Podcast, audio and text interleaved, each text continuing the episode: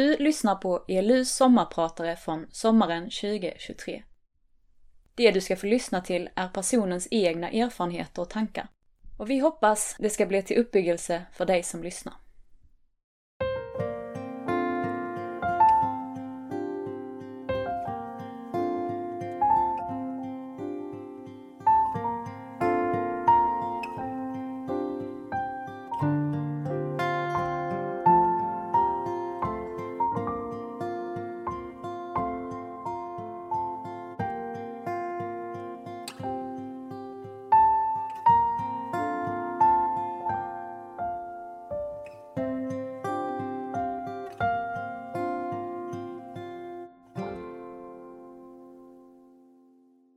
Jag är född och uppvuxen på en liten gård mellan landsvägen och järnvägen.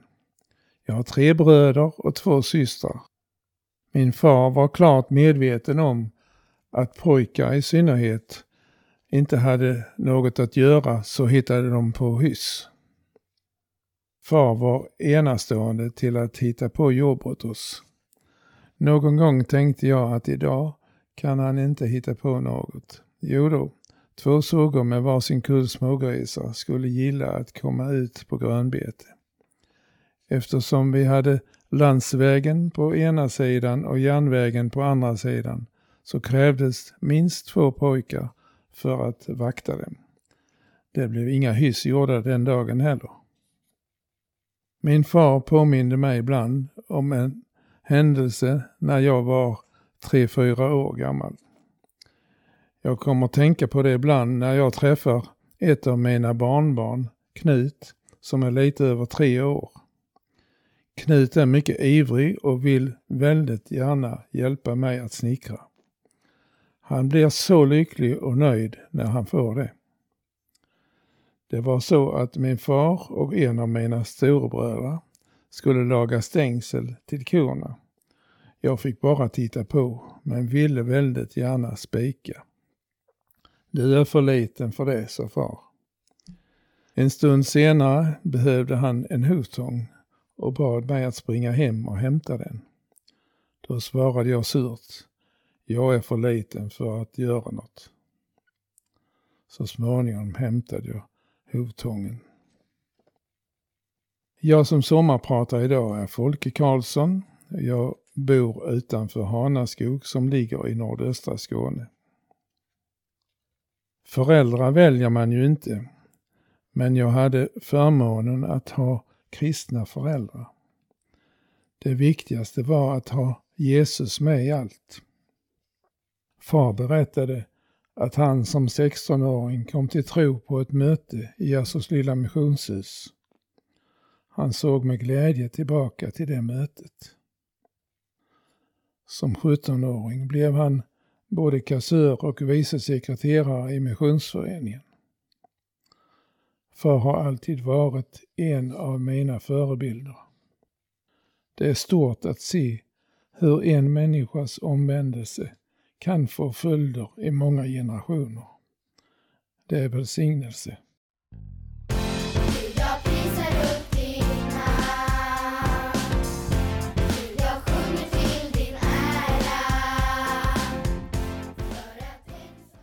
Min far var ordförande i missionsföreningen och söndagsskollärare i cirka sextio år, samt kyrkvärd i kyrkan. Och vi barn skulle självklart följa med. Hade vi inte egna predikningar och möten så åkte vi till andra missionshus på söndagar. Där träffade vi ungdomar i vår egen ålder. Det fanns ingen ungdomsverksamhet på den tiden. Men Brobykören, som var en ungdomskör, den enda ungdomsverksamhet som fanns, blev betydelsefull. Jag var med i den några år, fast jag inte är så sångbegåvad. I min ungdom fanns bara en lägergård, och det var Strandhem, Ökeljunga. Där var jag och många på många barnläger och ungdomsläger. Ibland ordnade någon större förening ungdomsläger och då fick vi bo i skolor och medlemmarnas hem. Jag är näst yngst i vår syskonskara. En av mina bröder var speciellt duktig på att spela orgel och sjunga. Så han satt ofta och spelade och sjöng om kvällarna. Det var härliga stunder. Blott en dag, ett ögonblick i sänder. Vilken tröst. På den tiden fanns ingen tv som tog vår tid. Mina föräldrar var lantbrukare på en liten gård som heter Damhuset. Och jag var intresserad av lantbruket med alla dess sysslor. Redan som barn fick vi hjälpa till. När jag slutat åtta år i folkskola stannade jag hemma och hjälpte min far i ett och ett halvt år. Men alla kunde ju inte stanna hemma. Så eftersom jag hade visat lite talang som snickare så fick jag ringa en byggmästare i Örnsta och fråga om jag fick börja som snickarlärling. Jo, det gick bra. Jag fick börja i januari sextiotvå. På den tiden arbetade man fyrtionio timmar i veckan, inklusive lördag förmiddag. Lönen var fyrtiofem kronor i veckan den första tiden. Det är mycket som ska göras på ett lantbruk. Så jag hjälpte till de flesta kvällarna och på lördagar och med djuren på söndagarna. Jag fick lite lön för det som jag sparade. När jag var arton och ett halvt år hade jag sparat ihop till en ny bil, en Opel Kadett, som då kostade åtta tusen etthundra kronor. Jag var sparsam och ganska stolt. Efter militärtjänst på F sjutton i Kallinge började jag på Glimmoka folkhögskola hösten sextiofem. Jag gick två läsår. Jag träffade Ingrid som sedan blev min fru. Ingrid kommer från Blomstermåla i Småland. Och vi gifte oss hösten sextionio. Folkhögskolan var en fantastisk period i mitt liv. Nästan hälften av eleverna var kristna, liksom de flesta lärarna.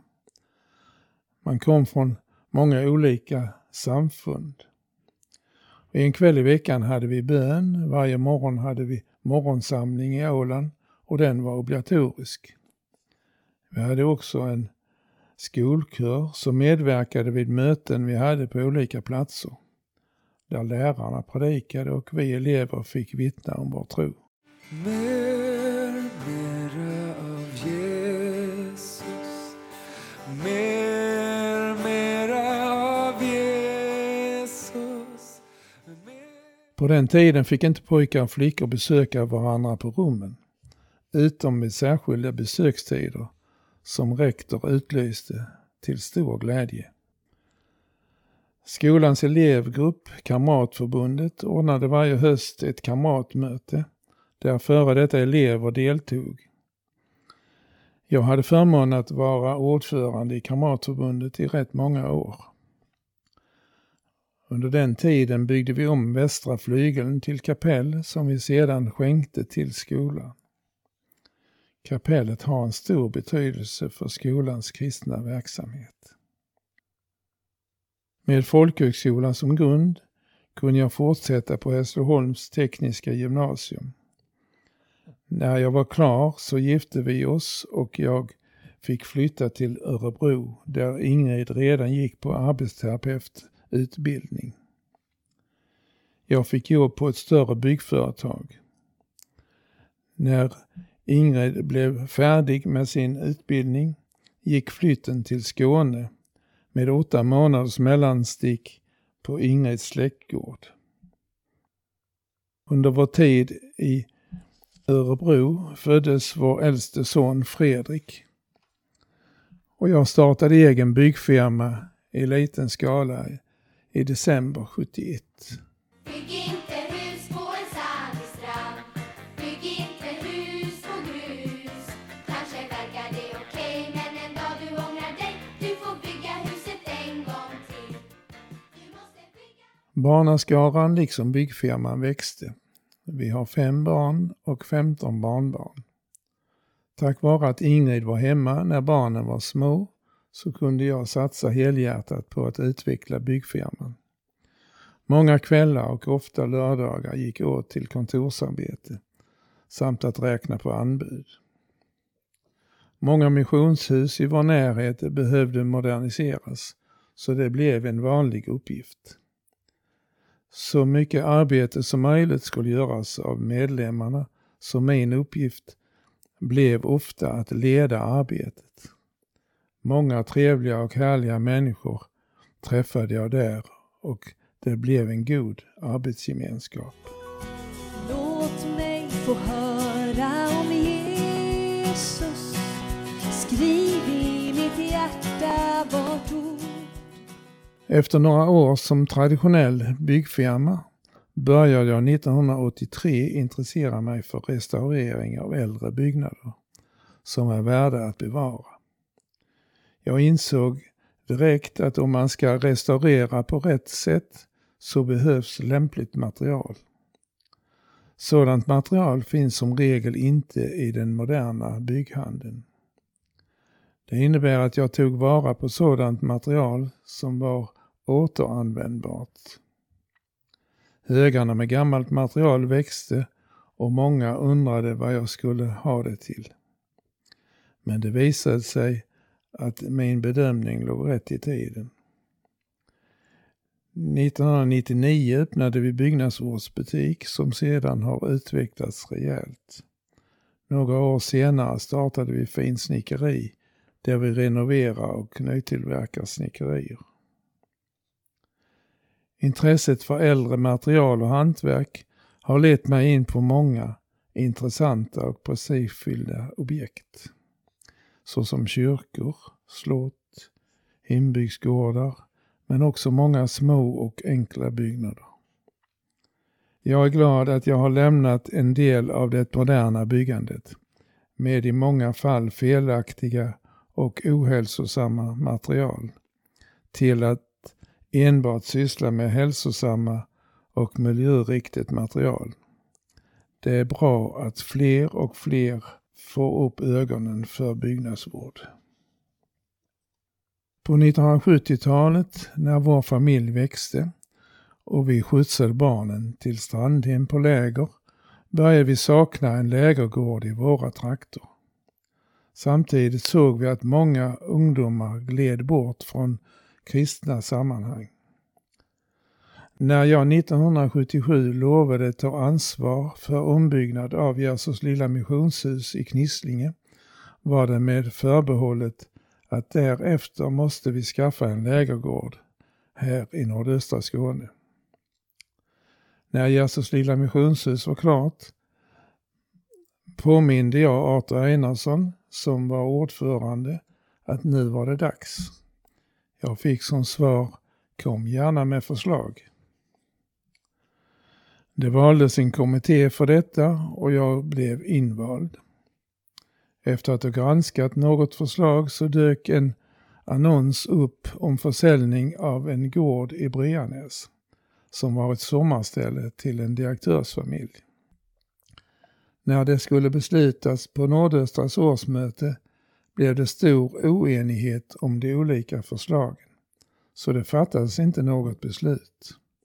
Mäklaren var lovad besked till dagen efter och det skulle jag meddela.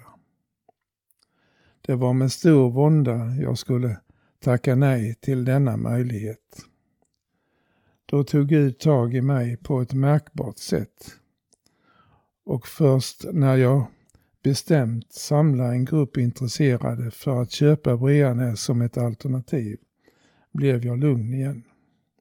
Vi var några familjer som hade ett, en bönegrupp som samlades en gång i månaden.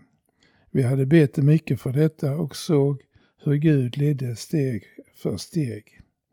Det var därför med stor trygghet som vi kunde bilda en separat förening för inköp av gården i Breanäs. Gud har på ett underbart sätt lett och välsignat Bredängs missionsgård. Stort tack till alla förmågor som bidragit på olika sätt med att förkunna och sprida evangeliet. Detta var nittonhundraåttioett. Eftersom jag var initiativtagare så fick jag även ta på mig ordförandeposten som jag hade de första tjugo åren. De flesta byggjobben har vi gjort ideellt, så det har blivit många kvällar och lördagar i Breanäs. Bilen hittade nästan dit själv. Vid det tillfälle då jag kommer upp till Breanäs möter jag en bekymrad husmor.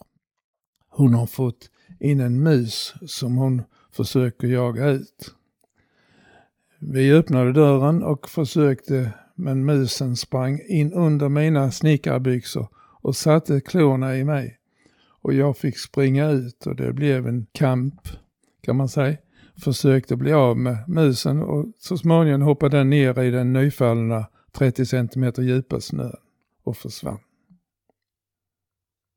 Hade det funnits moderna mobilkameror så hade det säkert blivit en intressant film av detta äventyr.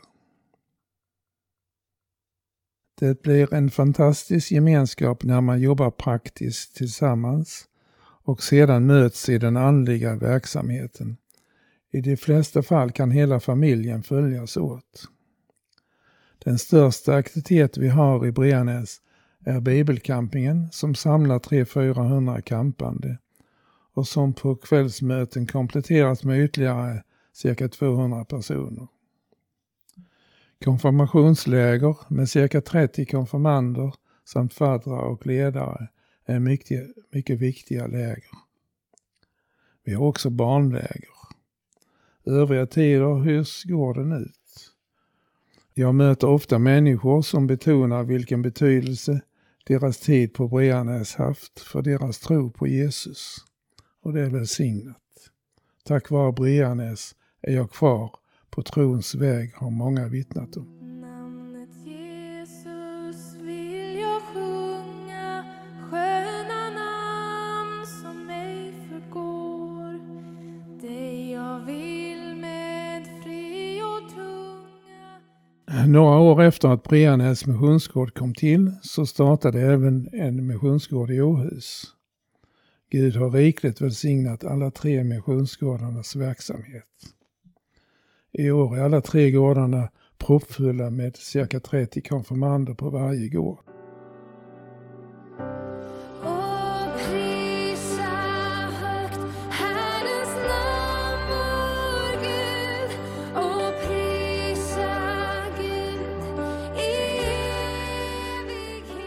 Hanaskogs missionsförening har för det mesta haft cirka tjugo medlemmar eller något däröver. När vår son Fredrik blev präst i vår församling för cirka tjugo år sedan och numera kyrkoherde så bestämde vi oss för att vara stöttepelarna i kyrkan. Därför är verksamheten i missionshuset på sparlåga med endast en hobbygrupp. Jag har tillsammans med andra under många år bett om väckelse och att kyrkan skulle fyllas med folk. När vi nu kommer till kyrkan är den oftast fylld med folk och mestadels med ungdomar. Många har kommit till tro genom konfirmationen eller ungdomsgrupperna. Alla vi som var med i missionsföreningen är aktiva på olika plan i kyrkan. Vi har förmånen att ha bra präster, kantor, musikledare och ungdomsledare.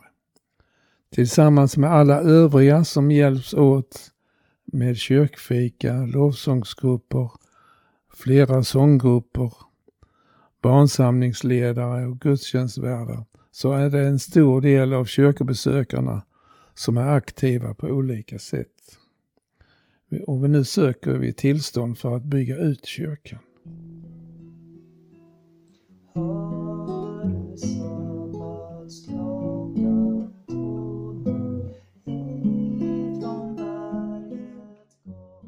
Jag vill ge några råd till er som är unga. Råd som varit och är en hjälp för mig. Börja dagen med en kort andakt och bön om Guds ledning och välsignelse. Oavsett hur tidigt du behöver åka iväg. Personlig bibelläsning och andakt med familjen är också viktigt. Gå gärna med i en bönegrupp eller hemgrupp. Det är ett bra sätt att bära varandras glädjeämnen och bekymmer. Gudstjänst varje söndag är en god vana. Då kan man vila från de vardagliga sysslorna. Det är bra för det andliga livet och välmåendet. Nu får allting annat vänta, som våra präster inleder gudstjänsterna med.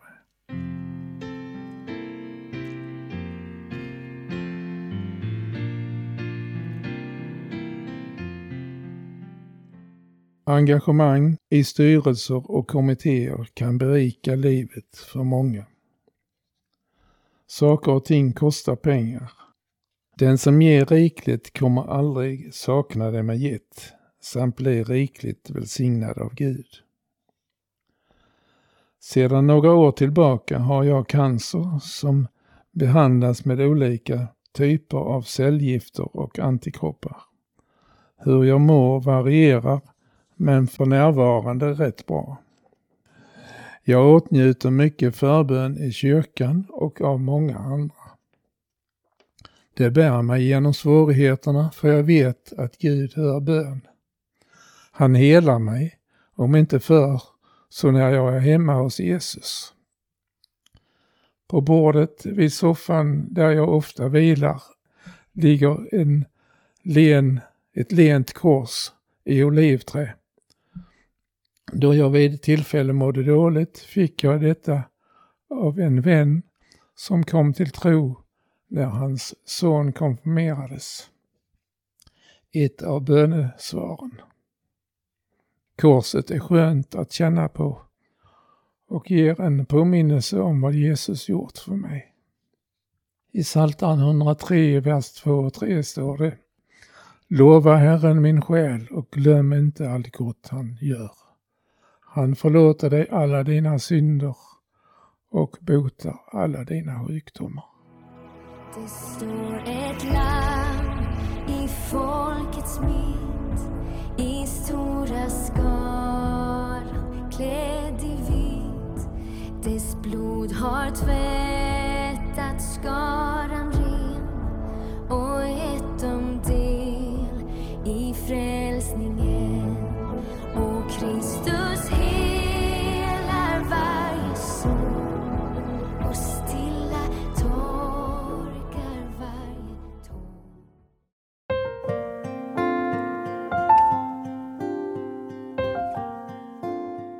Du har lyssnat på E L U:s sommarprat. Du hittar våra andra avsnitt på E L U-arkivet i din podcastapp, på Spotify eller på e l ungdom punkt se. Där kan du dessutom ge en gåva eller bli månadsgåvogivare till E L U. Tack för att du lyssnat och ha en riktigt fin sommar.